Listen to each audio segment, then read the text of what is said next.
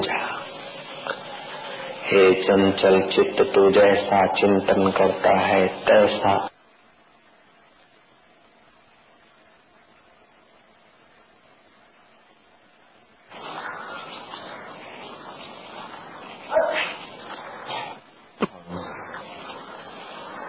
आँखों को हिलने की सत्ता, पैरों को पसारने की सत्ता। मन को स्फुरने की सत्ता देने वाला जो चैतन्य आत्मा है, जो इन सबको देखने वाला है, वो चैतन्य आत्मा मैं हूँ। सो हम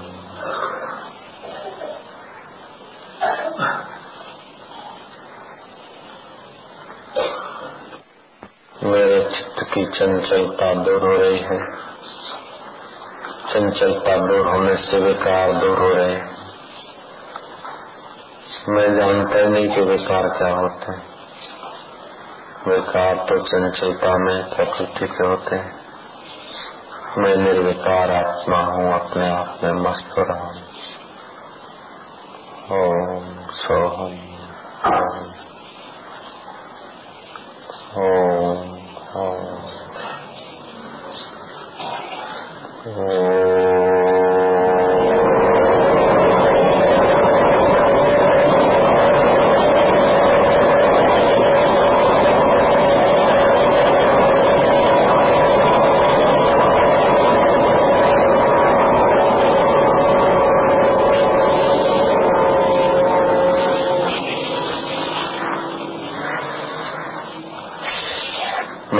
तपस्या गिनी जाती हो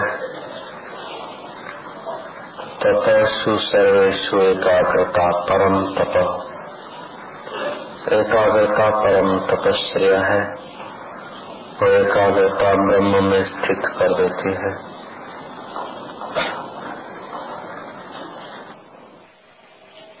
मैं शांत आत्मा हूँ। मेरा कोई कर्तव्य नहीं, कोई जवाबदारी नहीं। मेरा कोई पुण्य नहीं, मेरा कोई पाप नहीं, मुझे कोई सुख नहीं, मुझे कोई दुख नहीं। सुख दुख मन को होता है, कर्तव्य अकर्तव्य भी मन की भावना में होता है। मैं अजन्मा, निरंजन, शांत आत्मा हूँ। मुझे इस जगत भी नहीं पाना है और ईश्वर को भी नहीं पाना है, क्योंकि ईश्वर तो मेरा अपना आपा है। मुझे दुख भी नहीं हिला सकता, सुख भी नहीं हिला सकता। सुख दुख मन को हिलाता है, मैं मन से पर निरंजन देव, चिदाकाश रूपात्मा हूँ। मुझे गर्मी नहीं सता सकती और सर्दी नहीं ठुठरा सकती, सर्दी और गर्मी शरीर को तपाती और ठुठराती है। मैं शरीर रहते हुए भी अशरीर आत्मा हूँ। मुझे मान बड़ा नहीं कर सकता और अपमान छोटा नहीं बना सकता है। मान और अपमान मनोवृत्ति का नाटक है। मनोवृत्तियाँ बदलती रहती है। उन सब बदलावटों को देखने वाला मैं चैतन्य आत्मा हूँ। मद रूपे निरंजने, मुझ निरंजन स्वरूप में कहाँ है दुख, कहाँ है सुख? कहाँ है जन्म और कहाँ है मृत्यु? कहाँ है चिंता और कहाँ है शोक? मैं तो सारी अवस्थाओं से पार साक्षी स्वरूप आत्मा मेरा मुझको धन्यवाद है, मेरा मुझको प्यार है, मैं अपने आप में परितृप्त हो रहा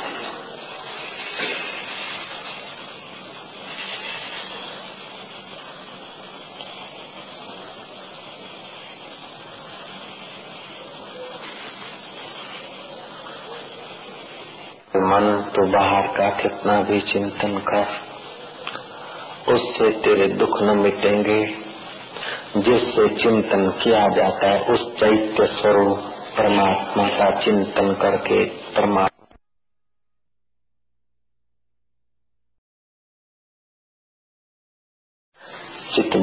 विषयन को धरावे तो विषयन रूप भयो है। चित्त जब नारी को चिंतवे तो नारी रूप भयो है। और चित्त जब चैतन्य को चितवे तो चैतन्य रूप भयो है। तो उस चैतन्य स्वरूप, शांत स्वरूप, अपने आत्मदेव का चिंतन कर। तेरे सारे दुख हवा हो जाएँगे जैसे सूर्य उदय होने से। ओस की बूंदे छू हो जाती है। अथवा तो सूर्य उदय होते अंधकार छू हो जाता है। या तो महापुरुष के दर्शन होते ही चिंता, भय, शोक रवाना हो जाते ज्ञानियों की निगाह पड़ते ही शंकाएँ छू होने लगती है। ऐसे ही ज्ञान स्वभाव आत्मा में उस अंतर्यामी परमात्मा स्वभाव का चिंतन करने से तेरे बंधन और जवाबदारियाँ छू हो जाएँगी, अदृश्य हो जाएँगी। जैसे अग्नि को उधेने लगती है और ओस के बूंद पुरुष को बाँध नहीं सकते। ऐसे संसार ओस का बूंद जैसा है, वो तुझे कैसे बांधेगा? तो अपने ज्ञान स्वभाव में, अपने चैतन्य स्वभाव में जगता जा। मैं उस पर ब्रह्म परमात्मा में विश्रांति पा रहा हूँ, जिससे मैं दूर था और दुख भोग रहा था। जिस चैतन्य की सत्ता से है, मन तू सोचता था, अब उसी की सत्ता से उसी में तू। जगता जा तेरे सब रोग, तेरे सब बंधन, भाव रोग दूर हो जाएँगे। मैं वो शांत आत्मा था, मुझे पता न था, मैं साक्षी था, जागृत का मुझे पता न था। मैं स्वप्न का साक्षी था और सुषुप्ति का भी साक्षी था, मुझे पता न था। मैं बचपन का भी साक्षी था, जवानी का भी साक्षी हूँ, बुढ़ापे का भी साक्षी हूँ। इस देह के जन्म का भी साक्षी और इस देह की मौत का भी साक्षी मैं विदेही आत्मा हूँ। मेरा मुझको धन्यवाद है, मेरा मुझको प्यार है, मेरा मुझको ही प्रेम है। ओंकार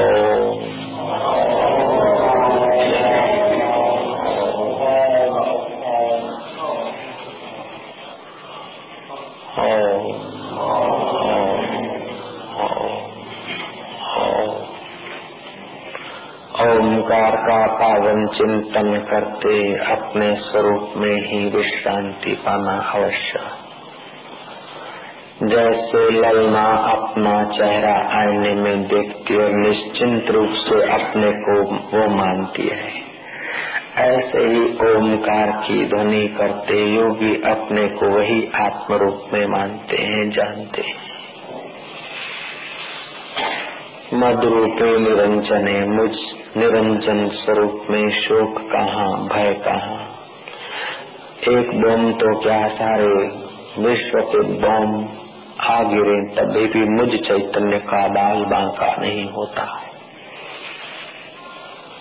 जैसे हज़ारों नदियाँ बाढ़ के तांडव करे तब भी आकाश को कुछ नहीं होता। ऐसे ही हमारे आत्मदेव को, पर ब्रह्म परमात्मा स्वरूप को, हमारे असली अपने आप को कुछ नहीं होता। बारह मेघ गर्जे बारह सूर्य तपे फिर भी मेरा निरंजन स्वरूप मेरा असली जो मैं है उसमें कोई फ़र्क नहीं पड़ता है। दुनिया भर की अनुकूलताएँ होने पर भी इस शरीर का शाश्वत कोई परमिट नहीं। और दुनिया भर की सब प्रतिकूलताएँ आ गिरे तब भी, मेरे स्वरूप में कोई घाटा नहीं पड़ता है। इसलिए मैं निश्चिंत हूँ और निरंजन स्वरूप में आप तृप्त ओम शांति ओम शांति, अपने स्वरूप में शांति।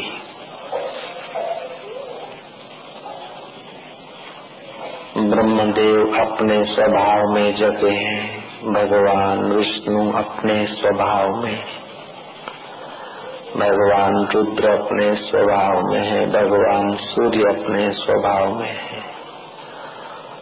सनकादि ऋषि अपने असली मय के स्वभाव में है। राजा जनक अपनी असली मय के स्वभाव में है। मदाल सारानी भी अपनी असली मय के स्वभाव में थी। हम भी अपनी असली मय के स्वभाव में जग जग जाए। उसी क्षण सब दुख दूर हो जाएँगे सदा के लिए। शरीर दुखालय है, लेकिन हम इस इस दुख से कभी भी वंचित नहीं होते, क्योंकि हमारा स्वभाव निर्दुख है, निरसुख है। सुख दुख देह और मन का ही संयोग है। इनके संयोग से इन्हें सुख दुख हो, लेकिन मुझे मुझे कोई बढ़ोती और घटोती नहीं होती। ऐसा मैं निरंजन रूप, आकाश स्वरूप, ज्ञान स्वरूप व्यापक आत्मा हूँ। मैं शांत आत्मा हूँ। मेरा मुझको प्रणाम है। वशिष्ठ में वश, में वशिष्ठ रूप धारण किए हुए था। मैंने राम रूप धारण किया था, मैंने कृष्ण रूप धारण किया था, मैंने क्राइस्ट रूप धारण किया था, मैंने मोहम्मद रूप धारण किया था, मैं अब राम तीर्थ का रूप धारण करके आया हूँ। मेरा उपदेश यही है कि तुम भी वही हो, ऐसा राम तीर्थ कहा करते थे। ऋषियों के आईने में मेरा नूर दर्शाया था, मुझी से शायर लाए थे। मैं कृष्ण बना मैं कंस बना मैं राम बना मैं रावण था। अब वेद कस में खाते हैं। हम क्या क्या स्वांग बनाते हैं। वेद कहता तत्व मसीह। वो तू ही है जो गैर दिख रहा है, वो तू ही है। दूसरों की आँखों से तू ही देख रहा है, दूसरे के मन से तू ही सोचने की सत्ता दे रहा है। हे भोला मानव, आयनागार में तमाम शीशे जड़े हुए उस महल में। राजा ने कुत्ते को बंद किया। एक ही कुत्ता था, लेकिन अनेक आयनों के कारण अपने को और कुत्तों से घिरा हुआ समझकर भौंक भौंक कर मर गया। राजा ने कई कुत्ते ऐसे ही महल में बर्त किए। रात्रि को उनको डाल देते सुबह तड़प तड़प के रात भर मरे हुए मिलते क्योंकि गैर समझते थे। एक महात्मा का पाया हुआ अभेद के संस्कारों से भरा हुआ कुत्ता महात्मा ने जब राजा के उस आने से जड़ित खंड में भेजा तो वो कुत्ता पूछ हिलाकर सब में अपना ही आपा देखकर मज़े से भोजन खाकर सो गया। सुबह हुआ तो खुश मिजाज बाहर निकला राजा महात्मा के पैर पकड़कर। प्रार्थना किया कि ये ताजुब हुआ। आज तक जो भी कुत्ते गए, तड़प तड़प कर मर गए। लेकिन ये तो खा पी के मस्त होकर, तृप्त होकर बाहर निकला। क्या कारण महात्मा ने कहा कि इसे अभेद ज्ञान था। आईने की अनेकता से तू अनेक नहीं हो जाता है। और आईने में जो दिख रहे हैं, वो तेरे ही प्रतिबिंब हैं। ऐसा ज्ञान इसको था, उसलिए निश्चिंत था। अनेक में, अनेक आयनों में एक अपने को अनेक रूप में देखता है। एक होते हुए भी जो अनेक रूप में अपने को देखता है, वो दुखी हो जाता है। लेकिन अनेक रूपों में दिखने वाले को अपना एक स्वरूप में जो जानता है, उसके सब दुख दूर हो जाते हैं। अनेक में एक देखने वाले महापुरुष की जब वाघ और वरु पर, वाघ और बकरी पर नज़र पड़ती है तो वाघ बकरी भी अपना वही स्वभाव, भय का स्वभाव बकरी भूल जाती है। हिंसा का स्वभाव वाघ भूल जाता है। सर्प पर नज़र पड़ते ही सर्प का विष उस महापुरुष के लिए विष नहीं रहता है। भगवान शिव की ऐसी ब्राह्मी दृष्टि है। इसी कारण शिव जी के परिवार में विपरीत साधन होने पर भी सब में शांति और समता है। माता जी का वाहन बैल है। माता जी का वाहन शेर है, का वाहन बैल है। माता जी का वाहन शेर है और शिव जी का वाहन बैल है। शेर बैल को तो फाड़ डाले, लेकिन वहाँ समता है क्योंकि दोनों में एकत्व है। शिव जी के गहने सांप है और गणपति का वाहन चूहा लेकिन वहाँ सर्प चूहों को समाप्त नहीं करते। कार्तिक का मयूर है। मयूर और सर्प का विरोध है, फिर भी वहाँ समता है, क्योंकि आकृति अलग है, लेकिन दोनों में चमकने वाला चेतन आत्मा एक है। फ्रिज की डिज़ाइन अलग है और एम्पलीफायर की डिज़ाइन अलग है। फ्रिज बर्फ़ बनाता है, एम्पलीफायर आवाज़ बनाता है, लेकिन करंट दोनों में एक है। ट्यूबलाइट एकदम स्वच्छ, श्वेत प्रकाश फेंकती है। और सिकड़ी रंगीन, लेकिन दोनों का आधार एक। पंखा हवा फेंकता है और महाराज सिगड़ी हिट फेंकती है, लेकिन फिर भी करंट दोनों में एक। है ऐसे ही मन विचित्र है, बुद्धियाँ विचित्र है, शरीर के मॉडल विचित्र है, लेकिन सत्ता सब में वही। उस परम सत्ता का हम चिंतन करते जैसे लाइट के इंस्ट्रूमेंट अलग अलग है, लेकिन सबका आधार इलेक्ट्रिसिटी है करंट है। ऐसा जिसको बोध हो जाता है, उसको अलग अलग साधन दिखने पर भी सुमरण उस साध्य का आता है। ऐसे ज्ञानी महापुरुष को अलग अलग व्यक्ति, पशु, मनुष्य, भूत, जात दिखते हुए भी बोध, स्मृति उस तत्व की आती सब घट मेरा साइया, खाली घटना कोई। ऐसा दृढ़ बोध होने पर विश्व भर के सब विज्ञानी, ये एटम बम बनाए और सब के सब बम एक आदमी पर गिरा थे, जिसको बोध हुआ है तो। बोधवान का कुछ नहीं बिगड़ेगा। ऐसे जिनको बोध नहीं हुआ है, उनकी आत्मा का भी कुछ नहीं बिगड़ता है। बिगड़ बिगड़ के पहुँची विज्ञान के विनाशक साधनों की पहुँच शरीर तक है। शरीर को नाश कर सकते तुम्हारे को नाश नहीं कर सकते। और ऐसा तुम्हारा स्वरूप तुम्हें ज्ञात हो जाए तो तुम्हारा संकल्प विज्ञानियों की बुद्धि बदलने में काम देगा। तुम्हारा ये संकल्प बमों की शक्ति को कुंठित करने का काम देगा। तुम्हारा ये संकल्प सूर्य के ताप को स्थगित करने का काम दे सकता है और तुम्हारा ये संकल्प मेघों को थामने का सामर्थ्य कर सकता है और तुम्हारा ये संकल्प मेघों को बरसाने का काम कर सकता है। लेकिन तुम्हें ये खिलवाड़ करने की इच्छा ही नहीं होगी। तुम इतने ऊँचे और महान हो जाओगे। अद्भुत शक्ति है तुम्हारे निज स्वरूप में। अद्भुत सामर्थ्य है। केवल गलती छोड़ दें, देह को मैं मानना अंतकरण के साथ जुड़ना छोड़ दें, अपने स्वरूप का चिंतन करें। एक पहर, पहला पहर और आखिरी पहर। अगर आत्म चिंतन करता है आदमी तो छह महीने के अंदर आत्म साक्षात्कार के योग्य हो जाएगा। उसके सामर्थ्य का कोई माप नहीं निकाल सकता, इतनी शक्ति आ जाएगा। इतना सामर्थ्य आ जाएगा। फिर भी सामर्थ्य आने पर सामर्थ्य का अहंकार नहीं रहेगा। ये परम सामर्थ्य है। तो कुछ धन बैंक में पड़ा रहता है, लेकिन अंदर में अहंकार होता है कि जाने जो सुबह वो तो पेमेंट कर दी सुबह लाख रुपए बच्चे तो घूमते बाज़ार में, लेकिन अहंकार रहता है कि मेरे चार बच्चे हैं। मकान तो खड़ा है पृथ्वी पर अहंकार होता है कि मेरा सात माल का मकान है। ये अहंकार का सुख है, तेरा मकान नहीं, मकान ईट चुने का है। बेटा तेरा नहीं है, बेटा सुख के साधनों का है। रुपया तेरा नहीं है, रुपया सरकार की करेंसी का सिखा है, लेकिन अहम करता कि मेरा रुपया है, मेरा बेटा है, मेरा मकान है। नहीं, तेरा तो वो है जो सबका आधार है, वो तू है।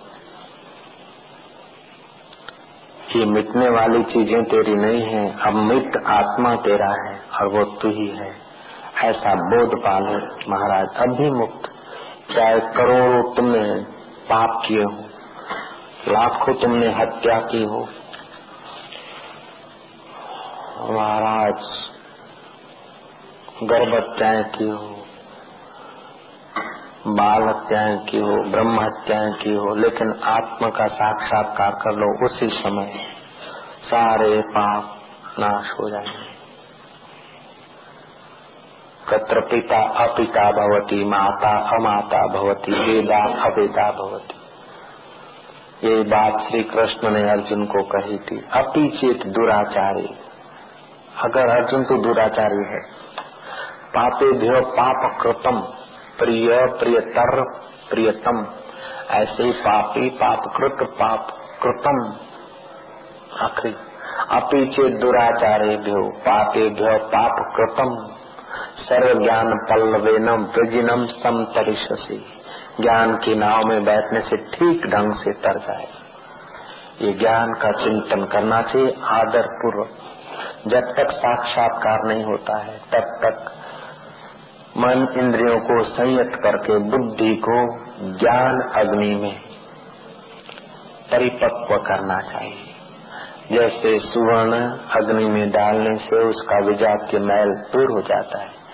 ऐसे ज्ञान चर्चा में बुद्धि को प्रतिष्ठित करने से उसका जगताकार का मैल दूर होते ही वह वह बुद्धि बुद्धि नहीं होती, प्रज्ञा बन जाती।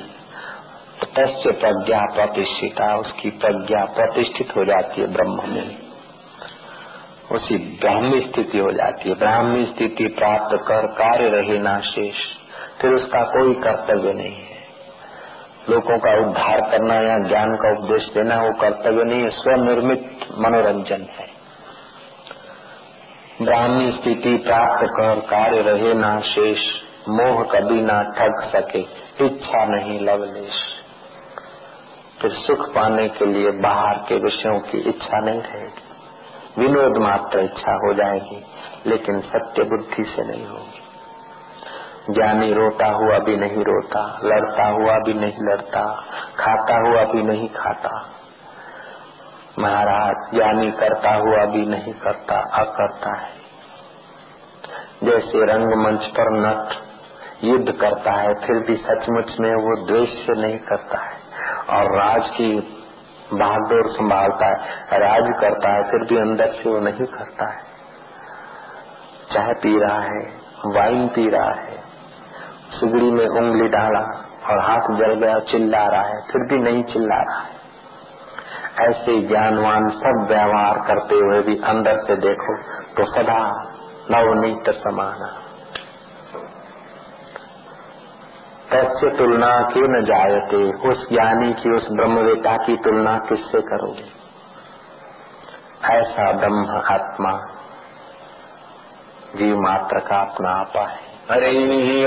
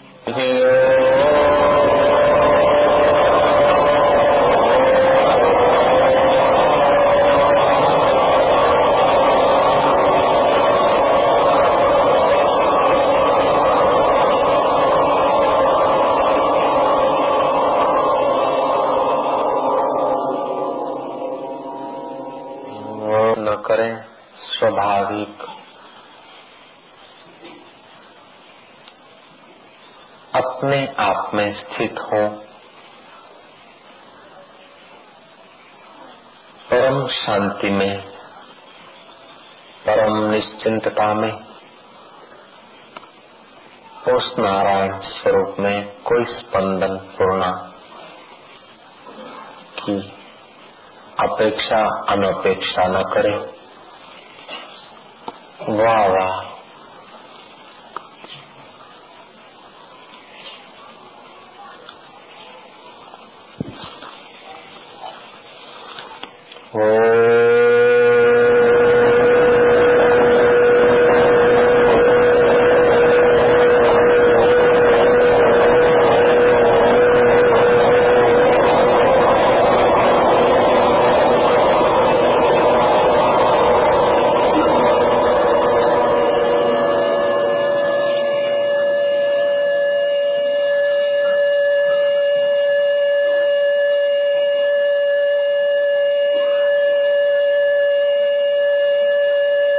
लोग सुख और दुख के द्वंद्व से रहित आत्मा हूँ।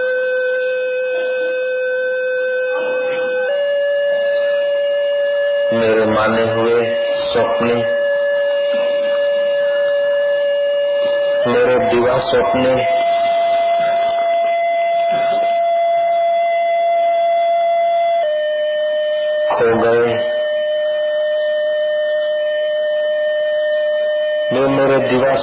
स्वप्ने थे देवी देवता, मित्र और शत्रु।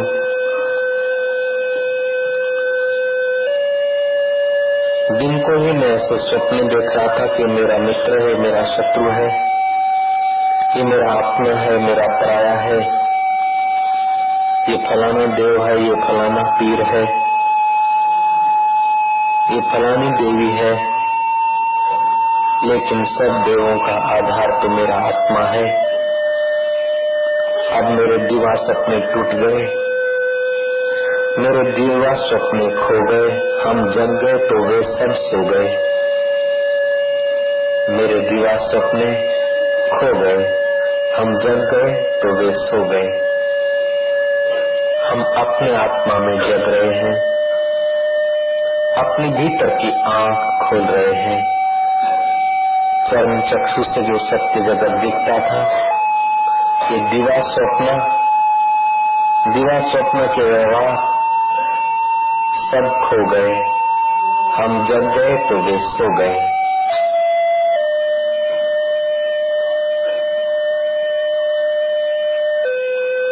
ऐसा न सोचना कुछ होगा, कोई आएगा। केवल शांत।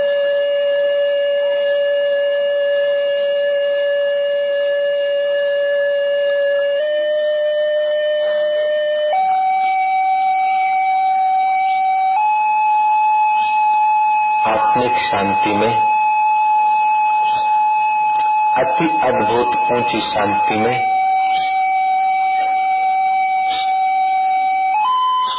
राग और द्वेष की वृत्तियाँ समाप्त हो रही है। सत्ता समान परमात्मा में, उस अंतर्यामी ईश्वर में, सदरूप होते जाएँ। उस प्यारे को धन्यवाद देते जाएँ।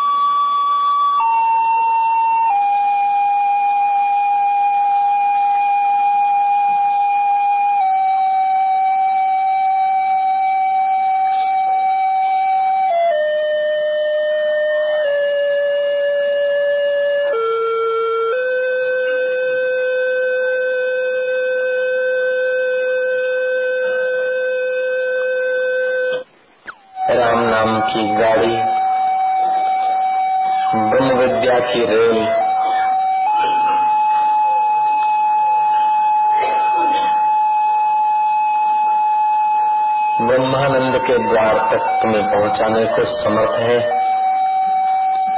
तुम केवल बैठे ही रहो, गाड़ी में पहुँच बैठने के बाद।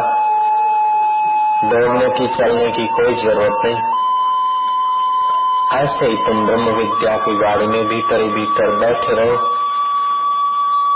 ध्यान लगे, ये इच्छा मत करो। जब करने की तकलीफ़ मत करो। चिंतन करने की भी तकलीफ़ मत करो। खाली शांत फिर स्वाभाविक होता रहे जब कोई बात नहीं। जो स्वाभाविक होता रहे, सबको स्वीकार। हे मेरे प्रभु, तेरा बहाना मीठा लागे। तेरी मर्ज़ी पूरी हो, हे अनंत। हे अविनाशी, हे सचिदानंद, हे परब्रह्म।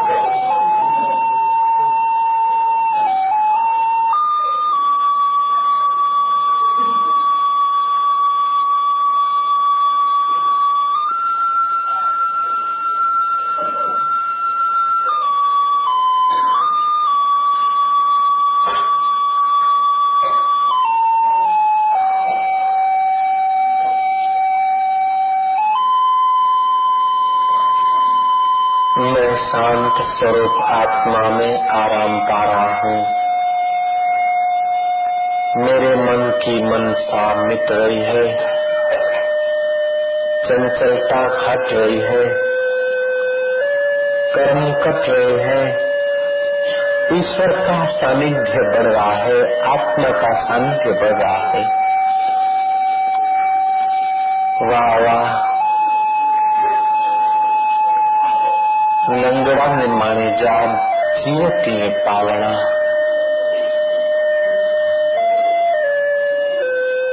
हे वट सत तेरे चरण में अर्पित प्रभु।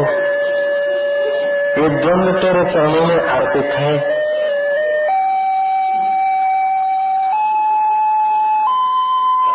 ये हर्ष अमर्ष तुझे अर्पित है। हम स्वयं तुझे अर्पित हैं।